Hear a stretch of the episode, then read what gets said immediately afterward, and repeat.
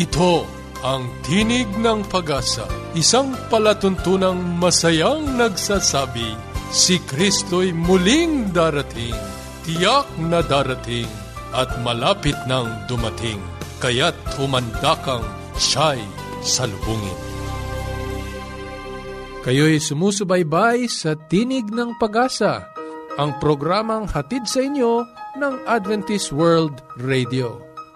Ito po si Joe Orbe Jr., ako po ay mananatiling kasama ninyo sa pagtatanghal dito pa rin sa inyong natatanging programa, Tinig ng Pag-asa.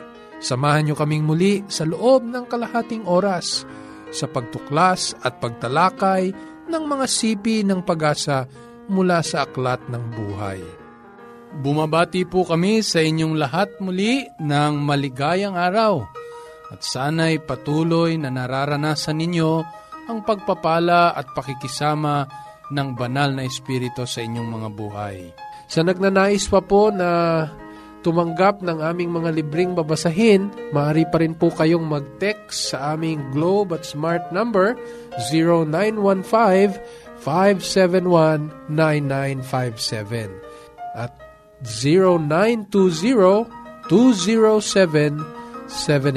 0920-207-7861. Sa ating pong talakayang pangkalusugan, dudugtungan po natin ang ating pag-aaral tungkol po sa malalang tagyawat o tinatawag na acne. Po. At sa ating pong pag-aaral ng kasulatan, ay tatapusin natin ang ating paksa tungkol sa dalangin ng ating Panginoong Yesus na matatagpuan sa Mateo Kapitulo 6. Tayo po'y dadako na sa ating talakayang pangkalusugan. Paging Dr. Rodriguez, you're needed at room 321. Dr. Rodriguez, Mrs. Martinez, kailangan na po nating i-dialysis ang asawa ninyo. New outlook and a healthy lifestyle makes a big difference. Adventists care. Isang magandang araw po sa inyong lahat, sa ating mga tagapakinig. Ako pinagagalak at muli tayong magkakasama-sama. Sana po'y nasa mabuti kayong kalagayan at sa pagpapala ng Panginoon, sana po'y kanya kayong iniingatan sa araw-araw. Ako po ang inyong doktor sa Himpapawid, si Dr. Linda Lim Varona.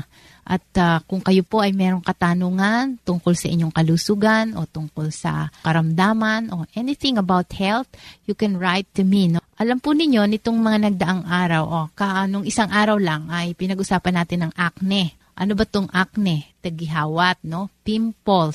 So, kaya tigidig, sabi ko nga, no, sa mga kabataan. At uh, ito po ay karaniwang pong causes ay nag-uumpisa sa teenager dahil ito po ay dahilan ng mga hormones lalo na po yung pag nagdadalaga or nagbibinata ng adolescent stage. Kaya po alam nyo, yung very awkward age ito, yung mga 13 to 15, no? 11 hanggang 17 or 18.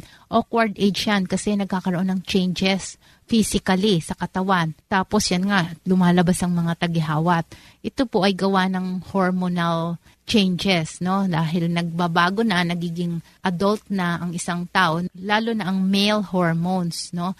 Kaya po nagkakaroon yan. Ngayon, sabi ko, ito din ay may familial tendency or hereditary. Kung yung magulang mo ay may tendency magtagihawat, there is a big chance na baka ikaw din ay magkaroon ng mga tagihawat. So, kailangan mas maingat sa balat. Ngayon, ito ay nagkakaroon ng infection Lalo-lalo na kung nai-irritate. Sabi ko nga, sometimes wala namang tagihawat, no? But the tendency is there. Pero masyadong maraming nilalagay, lalo na yung mga kabataan na dalaga, gusto agad na mag-mature or gusto agad na uh, pagandahin yung kanilang mga balat. Kung ano-anong pinapahid. Alam nyo, marami tayong over-the-counter na mga gamot. Minsan sa patalastas, naku, alam nyo, wag nating lulunukin lahat ng nakikita natin sa television, lahat ng mga pinapatalastas. Alam nyo, yung pong mga nagpapatalastas na yun, syempre kinukuha na nun kaagad yung mga magaganda agad ang kutis. Kaya naku, wag tayong 100% maniniwala dyan. Kailangan imbestigahan nating mabuti. Ano ba ang content ng mga pinapatalastas na yon? Kasi maaring matatapang ang mga gamot nun or ang mga chemical at karaniwan po ay nagkakaroon ng epekto, no? Kasi nai-irritate po ang skin at pag na-irritate ang skin ay nagkakaroon ng mga acne. Sabi ko, hindi lamang to sa pisngi, kundi sa dibdib o kaya sa likod. Alam niyo po, meron akong mga pasyente, no? Mga dalaga ay maraming tagihawat sa likod pero sa muka wala naman. Ayun uh, pala yung mahaba ang buhok nila, nai-irritate kahit sa alam nyo yung mga shampoo or yung mga hair conditioner kasi maraming oils. May mga parang oily yung mga shampoo na yan or may mga kasamang chemicals which irritates the skin at the back. So kung sensitive ang skin nyo, iwasan yung paggamit ng mga matatapang na mga shampoos or yung mga treatments sa hair. Kahit yung mga night creams, minsan na o-overdo, no? At yan, nakakakos. At minsan sa sabon, alam nyo, yung mga antibacterial soap, hindi lahat binabagayan yan kasi matapang nga yan sa bacteria but it is also strong for the skin of some people. Siguro kung sa trabaho po ninyo ay talagang greasy or yung talagang entails dust, no? Pwede po yan. Pero kung lagi naman kayong nasa loob, ay huwag na po kayong gumamit ng matatapang kasi pag naarawan pa yan, lalo pang nagkakaroon ng reaction alam nyo, even me, no, I think I was still a young doctor noon. Dito po sa may bandang dibdib, sa ibaba ng leg, ay nagkaroon po ako ng mga tigyawat. At nung pinatingnan ko po to sa dermatologist ay dahil sa sabon, no, nag-change po ako ng sabon na strong. So, it can happen. So, you have to avoid, once you have that history, you have to avoid using strong soaps. Ngayon, ang endocrine factors, no, yun nga, irregular ba ang menstruation o nagpipills ba, no? So, yung mga babae na nasa panahon ng pag age ng pagbubuntis, umiinom ba kayo ng pills? O may mga gamot ba kayong iniinom na pwedeng nakakakos? Ang food, bihira po, no? Yung mga oily food, sometimes you have to check the history pero hindi po talaga absolutely ibabawal kung hindi naman talaga related. Of course, you have to drink lots of water, eat lots of vegetables and fruits. Yung mga vitamins na yan makakatulong sa skin but not yung pamahid na vitamins. Hanggang dito na lang po tayo. Siguro pag-uusapan natin yan. May konting kadugtong pa sa susunod nating pagsasama-sama. Wala na po tayong panahon. Maraming salamat po sa inyong pakikinig. Yes, Dad and Mom are coming. I wish my parents will come too. The best way to spend time? It's with family. Adventists care. Tayo po'y dadako na sa ating pag-aaral ng kasulatan at kung hawak ninyo ang inyong mga Biblia, buksan niyo po muli ito sa Mateo Kapitulo 6. At sa buong paksa, pinag-uusapan po natin itong panalangin ng ating Panginoong Hesus. Kaya nga po, katulad ng aming binabanggit, bawat kataga habang ito'y ating binabaybay ay nagpapakilala sa atin hindi lamang ng mga simulain kung papaano tayo marapat na lumapit sa panalangin sa Panginoon, kundi lalong higit ang mga dapat nating isaalang-alang sa tuwing tayo'y mananalangin. Kasama nating muli si Sister Ruby Rodriguez. Isang mapagpalang araw po sa lahat ng mga nakikinig sa iba't ibang lugar. Kita mo, Ruby, ano, parang kailan lang eh, nagpasimula tayo nitong pagtalakay natin sa panalangin ng ating Panginoong Hesus. Mamalay-malaya natin, eh, ito na ang huling pagtalakay natin sa mga kataga na ating binaybay sa panalangin ng ating Panginoong Hesus. Tama po kayo, Pastor. Kung babalikan ko nga po, ang sarap pag-aralan ang linya ng panalangin na tinuro sa atin ng Panginoon. Alam mo, Ruby, maging sa akin, ano, uh, paulit-ulit ko na itong nababasa at naituturo ang panalangin ng ating Panginoong Yesus. Pero nakapagtataka sapagkat sa bawat panahon na pag-aaralan mo itong muli, eh parang nagpapakilala ng bagong pagkaunawa sa akin ang mga talatang ito na ating binasa. No? Katulad halimbawa na lang, Ruby, yung bahagi ng panalangin na nagsasabing, forgive us our debts, no? As we forgive our debtors. Eh, napakahalaga ng bahagi ng pagpapatawad upang makaranas tayo ng lubos na pagpapatawad sa Panginoon. No? Siya ang unang nagpatawad sa atin at ito'y maibabahagi natin sa pagpapatawad naman sa iba at nagiging lalong makabuluhan ang ating pananalangin. Ganyan din po yung akin naramdaman, Pastor, kasi kung maalala ko, nung pinag-usapan po natin yung topic na yan, ang dumating po sa akin na mensahe, eh mas magandang magpatawad dahil naramdaman mo sa sarili mo yung pagmamahal na binigay sa iyo ng Panginoon. Oo. Kagaya din po ng mga nauna nating pag-uusap, yung kagaya ng Our Father which art in heaven, yung parting yun, Pastor, mas lalo ko pong naintindihan na ang ating Panginoon, kahit nasa tinatawag ang nasa heaven na po siya, kahit nagaano pa siya kalayo, po pwede pa rin po natin siyang tawagin bilang ating Ama. Ibig mong sabihin, Ruby, eh, bagamat ang layo ng kabanalan, kapangyarihan at kalwalatian ng Diyos sa atin, no? ay gayon na lamang dahil sa ating mga kasalanan, ay maaari tayong lumapit sa kanyang banal na trono Opo, at bilang ihinga ang ating mga damdamin ano sa kabila ng tayo'y makasalanan. Ito pala'y panalangin na personal nating mauusal. Hindi siya isang bagay na kakailanganin mo ng isa pang tao para mailapit ka sa Panginoon. Sapagat pwede mo nang idalangin ito, ilapit ito, ibuhos ang iyong buong damdamin sa Panginoon sa pamagitan ng panalangin. Tama po kayo na parang ginagawa rin natin sa mga ama natin o sa mga nanay natin dito. Yung iba, Ruby, no, para lamang po sa ating mga tagapakinig, ay sinasariwa lamang po namin yung ilang mga bagay na pinag-usapan natin nung ilang mga nakalipas na linggo ng pagtalakay natin sa panalangin ng Panginoon. Yung iba, Ruby, no, para mas mapanatili nila yung mga simulain at yung mga bahagi nitong napakahalagang panalangin ng ating Panginoong Yesus. Gumawa sila nung acronym, ano? Ang may apat na bahagi ang panalangin daw uh, ayon sa kanila yung una ay adoration kaya masusumpungan mo doon yung ama namin pagpupuri nila. nasa langit ka no? Nandun yung mga papuri no? Pagkatapos yung letter C, C. ay yung confession yung paghingi ng tawad no? At ang ikatlo ay yung paghingi pa ng ibang mga bagay sa Panginoon para sa ating kapwa at gayon din sa ating mga sarili. Kaya tinatawag nilang supplication. A, C, S, at ang huli, eh, patuloy na pagpapasalamat sa Panginoon, o thanksgiving. Thanksgiving. No? Maraming pamamaraan po na maari nating matutunan sa ganitong panalangin, pero isang bagay lang ang tumatayong matibay. No?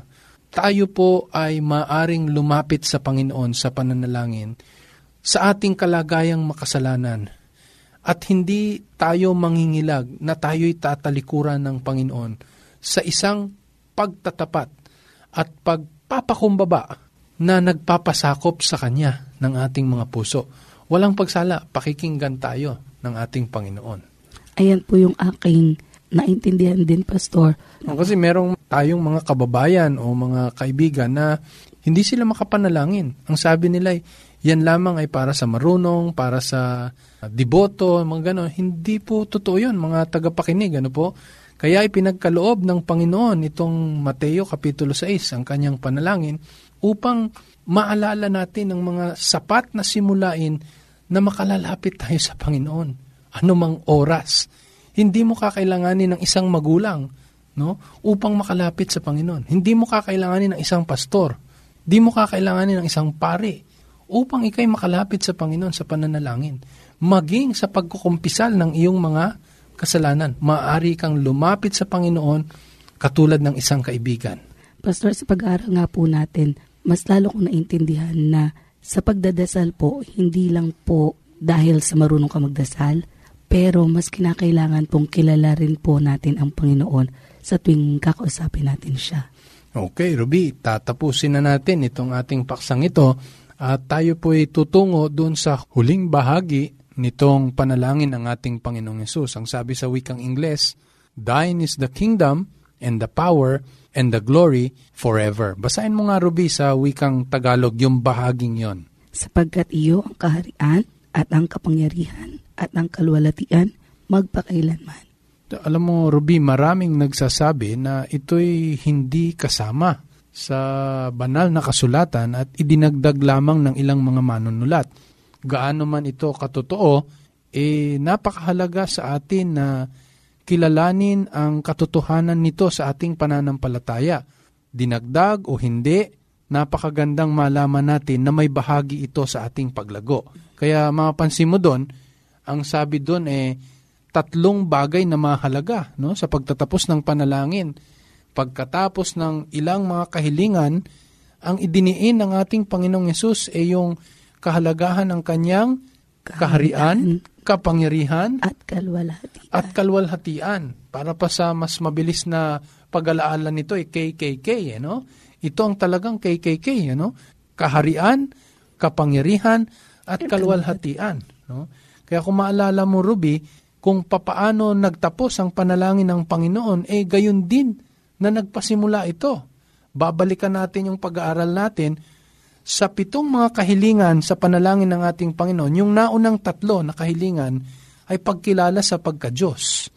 At doon kinilala ang kanyang kaharian, ang kanyang kapangyarihan, at gayon din ang kanyang kalwalhatian. Balikan natin yung mga talatang yon. At mapapansin ninyo na lalong idinidiin ang pagkakilala sa Diyos sa tatlong bagay na ito. Ulitin ko, kaharian, kapangyarihan, at kalwalhatian.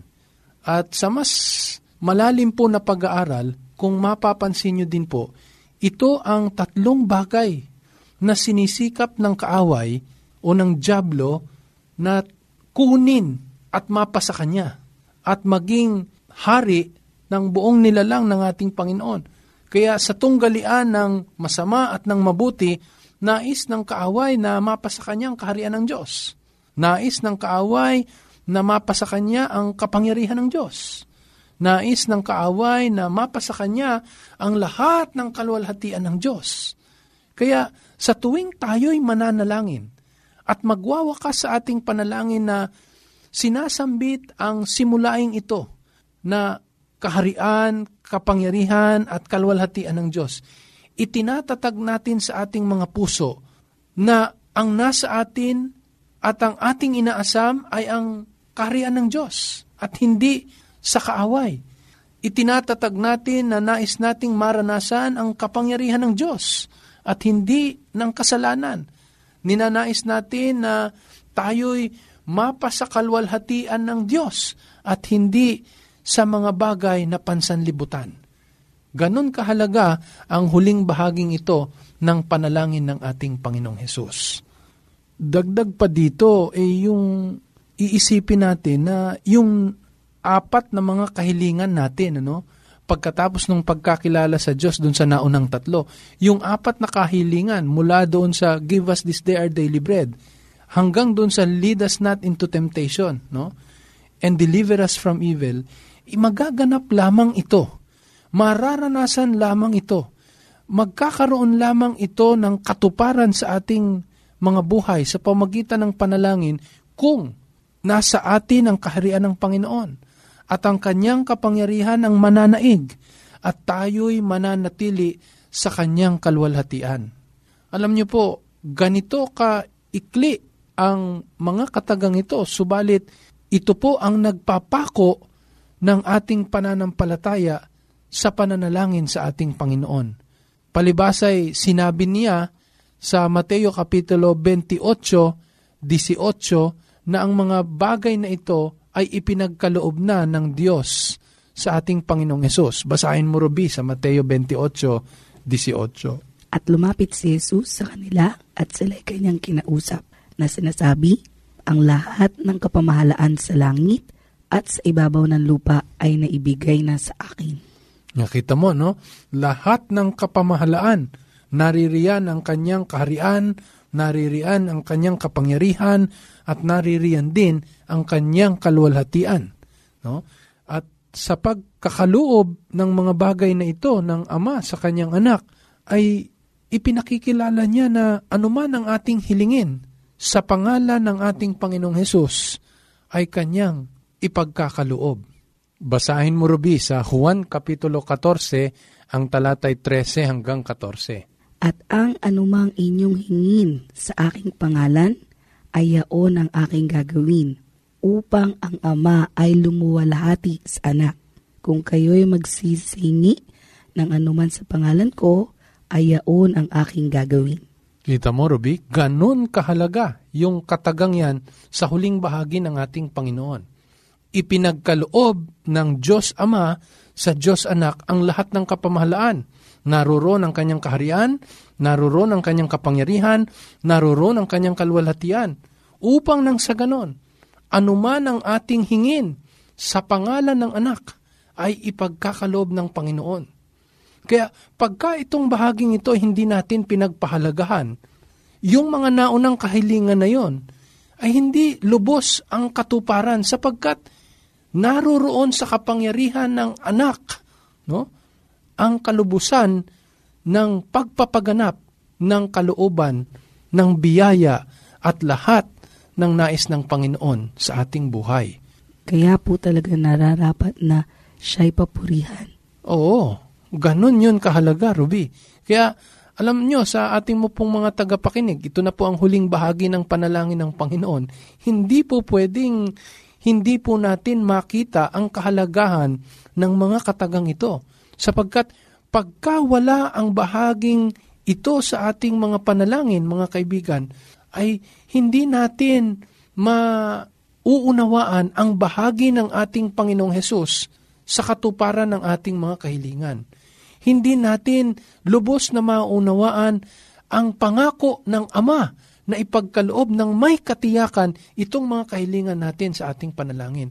Hindi natin lubos na madadama sa ating mga puso ang kapayapaan ng pangako ng Panginoon kung hindi sa ministeryo ng banal na Espiritu. Kaya kung papaano na ang panalangin ito ay nagpasimula sa pagkakilala sa pagka-Diyos ng Ama, ng Anak at ng Espiritu, gayon din tinatapos ang panalangin ng Panginoon sa pagkakilala ng pagka-Diyos.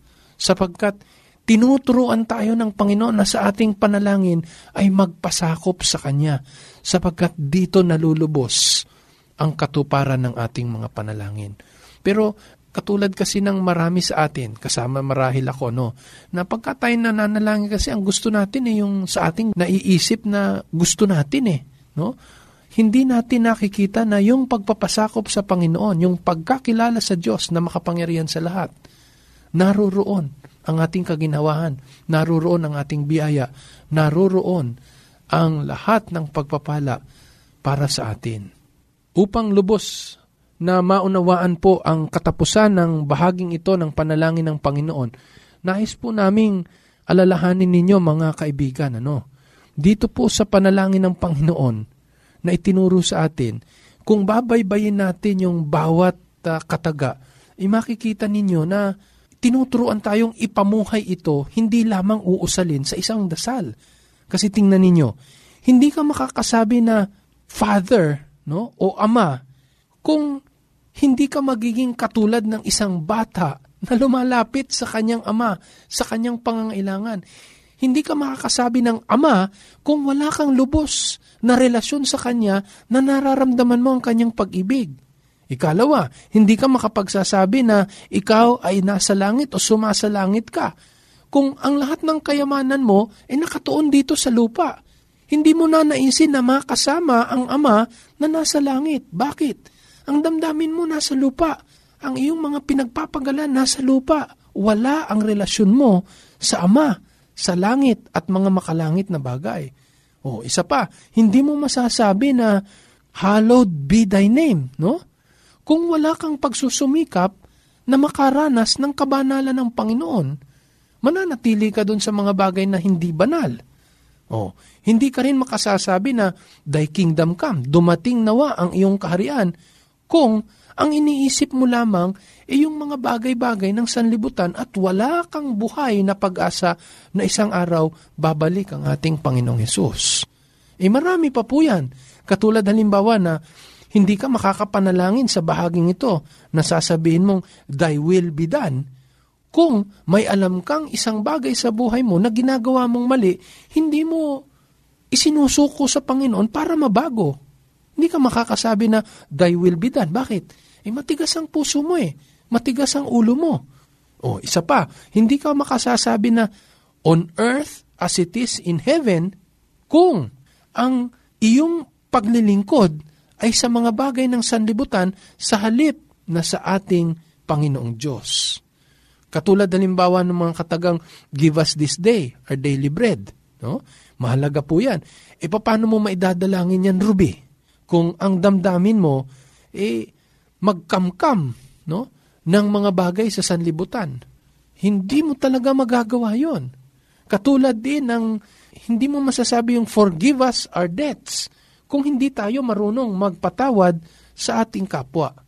At lalo na, hindi tayo makapagsasabi na, lead us not into temptation. No? Kung sinasadya naman natin ang mga ginagawa nating mga kasalanan. Sana'y nakinabang kayo mga kaibigan. Ang panalangin ng ating Panginoon ay inaakay tayo sa lubos na pagpapasakop sa Kanya. Wala na. Sa maraming mga tagapakinig natin, ang panalangin minsan ay nagiging paraan ng paghingi, pag, paghingi, paghingi. Kaya ang Panginoon nagiging, sa halip na Panginoon, ay nagiging penge noon. No? Hindi po. Kung hindi, ito'y pagpapasakop ng lubusan ng ating buhay sa Panginoon. Sa ganon, pagpapala tayo sa ating kapwa, pagpapala tayo sa sanlibutan, at mas marami ang makakakilala sa Kanya. Sa susunod po nating pag-uusap, sa ganito pa ring himpilan, oras at araw, sana po ay makasama namin kayong muli at lubos nating maranasan ang pagpapala ng ating Panginoon. Sa mga nagnanais po na tumanggap ng ating pong babasahin tungkol po sa paksa ng panalangin ng ating Panginoon, may inaabot po kami o ipinadadala na e-book format, lalo na po doon sa mga nagnanais na magkaroon ng soft copy nito. Mari po kayong mag-text sa amin ang inyong kompletong pangalan at tirahan sa globe number 0915-571-9957 at sa smart number 0920-207-7861. Muli ito po si Joe Orbit Jr. sa Roma 15.4 sa pagtitiis at pagaliw ng mga kasulatan ay mangagkaroon tayo ng pag-asa. Halina at awitin, tahanan sa langit, inihanda ni Jesus,